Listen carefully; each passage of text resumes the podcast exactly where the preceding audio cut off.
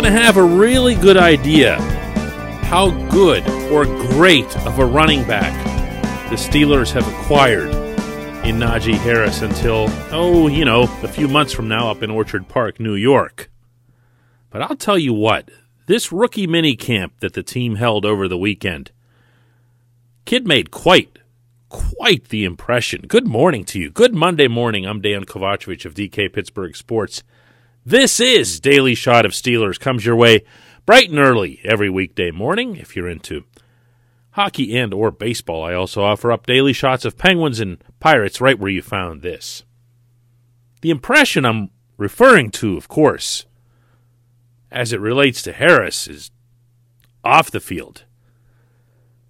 You probably know about his backstory, and if you don't, Tom Reed, our features writer at DK Pittsburgh Sports, flew out to Antioch, California a couple of weeks ago to produce just this beautiful enterprise piece interviewing friends, relatives, coaches, people from his past to find out uh, the amazing adversity that he overcame and all of the various people who helped him overcome it. Great, great stuff. But that's then, and this is now. And this was Harris's first experience around the NFL, around the Steelers, around Mike Tomlin specifically. And one of the things that was visible at this camp over the weekend was that the two of them seemed, again, visible, meaning visually, to have developed a little bit of a rapport. They did a lot of talking.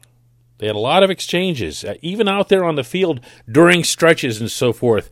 Tomlin seemed to gravitate toward number 22, and 22 lit up when he came over. And that's neat. That's encouraging. That's that's that's cool.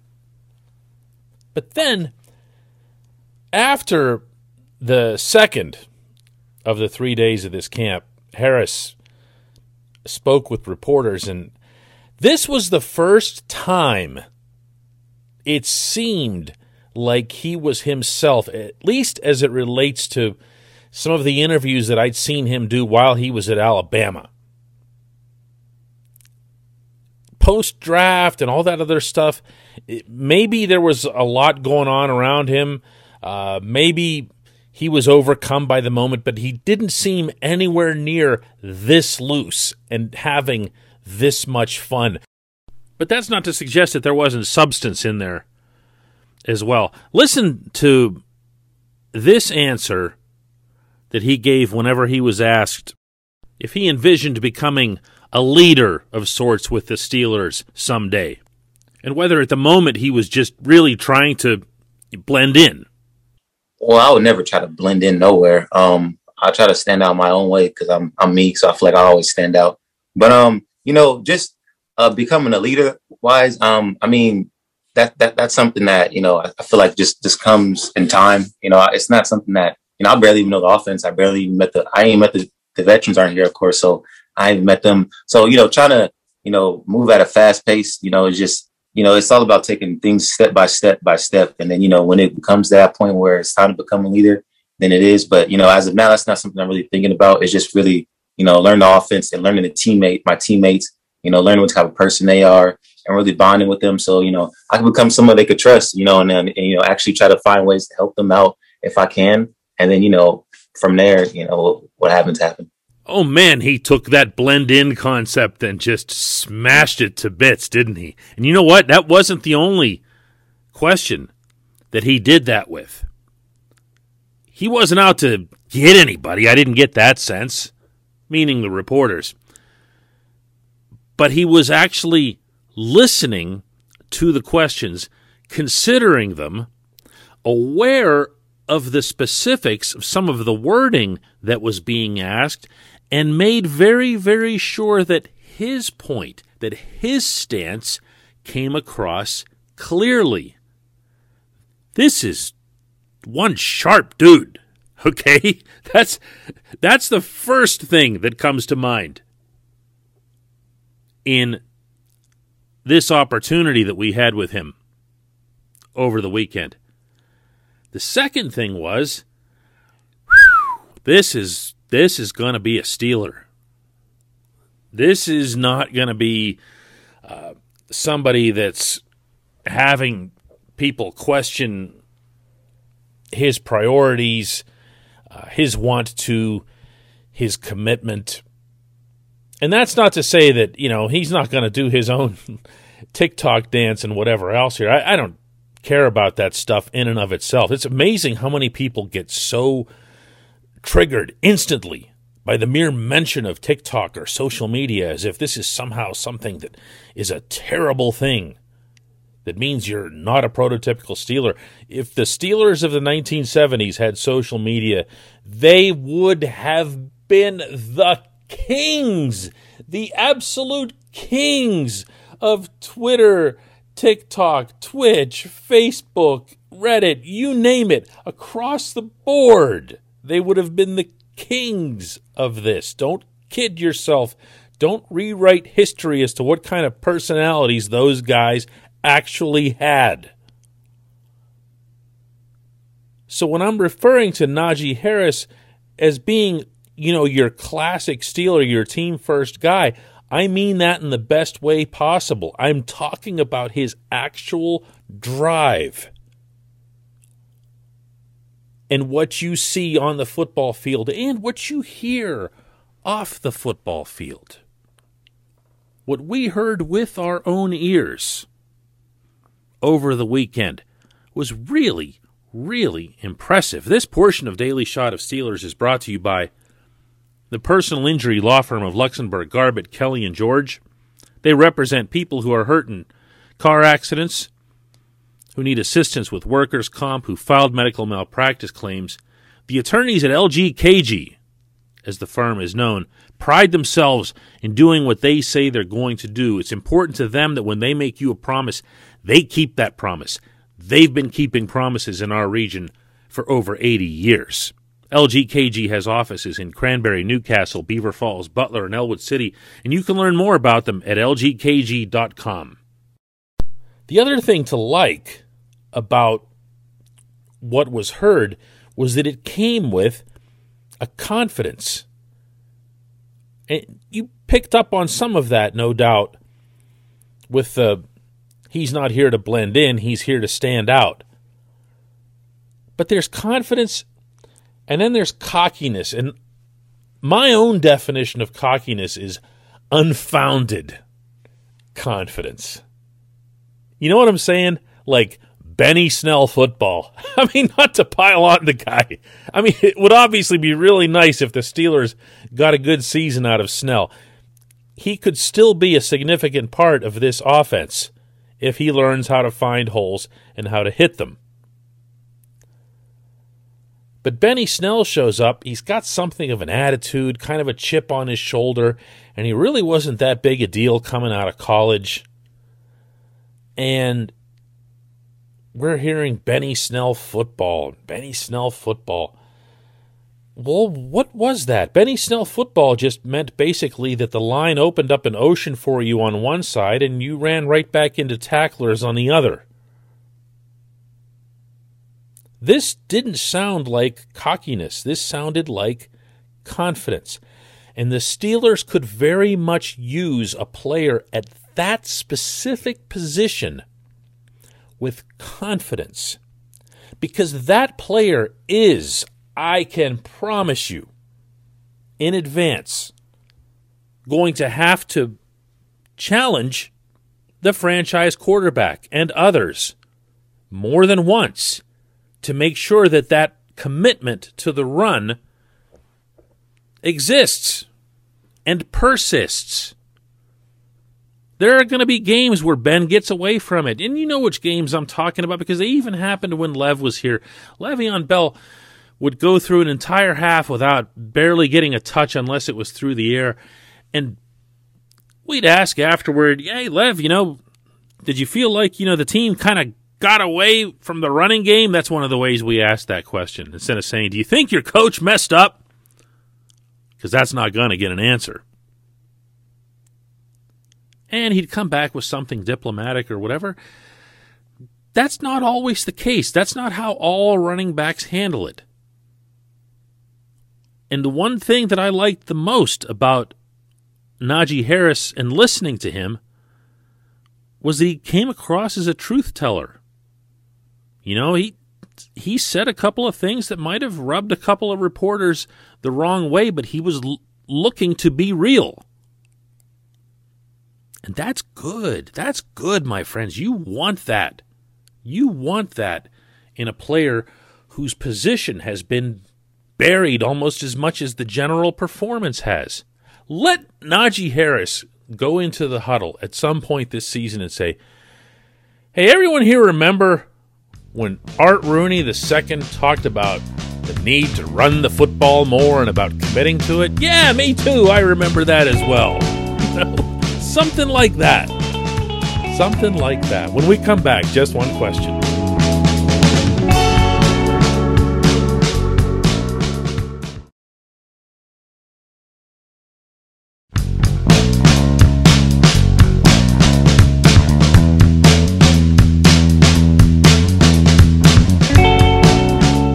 Back. It's time for just one question, and that comes today from Matt Hanford, who says, Hey, DK, with the release of the NFL schedule, as a British fan, I'm really excited to see two games coming back to London this year. And I just wondered, how are foreign games seen by the teams from a logistics and planning standpoint? I know Mike Tomlin has a we do not care attitude to mostly everything related to the schedule, but if the teams see a trip to London or Mexico on a scheduled release day, is it looked forward to or is it a bit of an inconvenience with the travel, uh, shipping of kit and logistics? I love the usage of kit, Matt. For anybody who doesn't know, that's uh, that means uh, equipment and so forth in real English.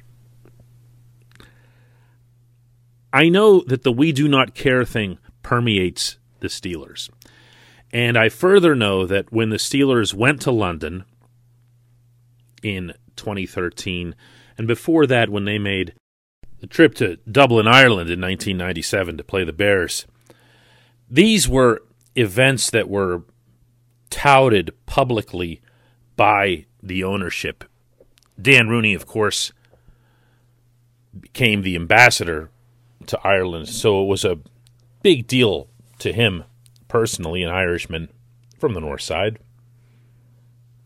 whose dream was to have the Steelers play there one day, and they did in Old Croke Park.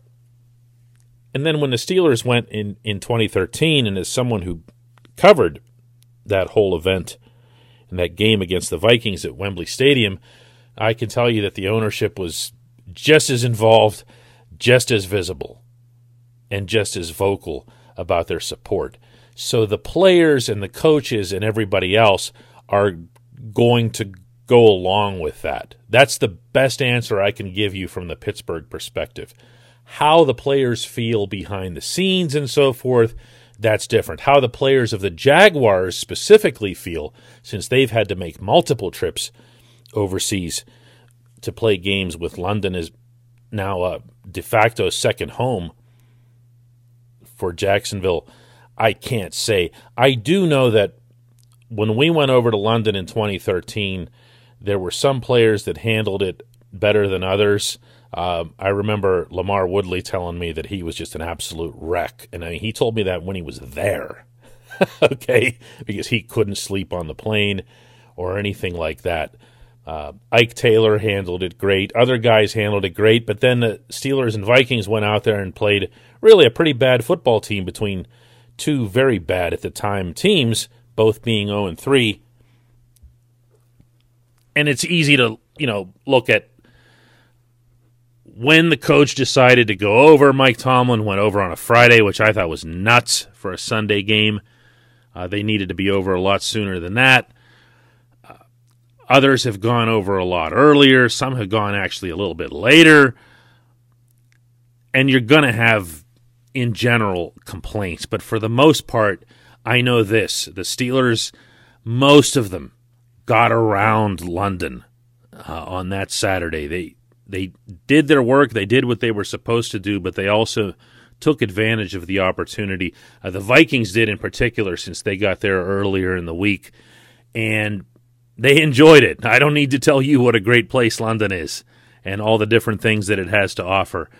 Um, I can imagine that the next time the Steelers get a game overseas, that it will be ah, overseas isn't the right term for Mexico. Mexico's not over any sea; it's just to the south. But I know that that will be something that's near and dear to the heart of Art the Second. Uh, Art really wants to have that game in Mexico because of the passion of the fans in Mexico, uh, most of whom have never been to the United States, much less Pittsburgh. There's just a viral attraction that took place down there uh, to the Steelers. And from what I understand from having spoken with some Mexican fans who've come up to either Houston or Dallas to see games, it traces back to the 1970s. It traces back to people just falling in love with the super Steelers, the dynasty Steelers of the time, much in the same way you see people here today uh, kind of gravitate, lean toward the better uh, British soccer teams. You know, you don't see too many who attach themselves to, you know, the lower lights. You know, it's it's usually about Manchester United or Liverpool or Chelsea or the, the, the bigger draws. And that's kind of what happened in Mexico with the Steelers. And Art would love to have a game down there. And when he does, you're not going to hear a peep of complaint out of anyone, not just the head coach. I appreciate the question, Matt. I especially, again, appreciate the usage of the term kit. Thanks to everybody for listening. We'll have another daily shot of Steelers tomorrow, and I'll bring my kit.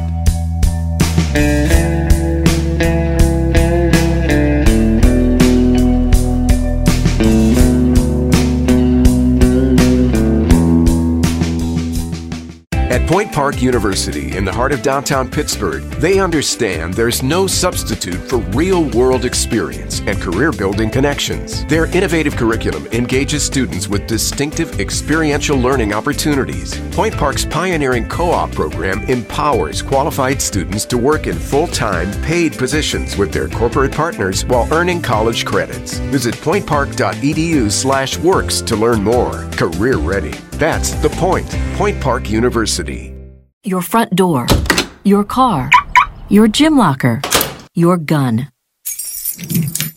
Safety is a habit. Learn more about how to keep guns safe and secure. Visit projectchildsafe.org.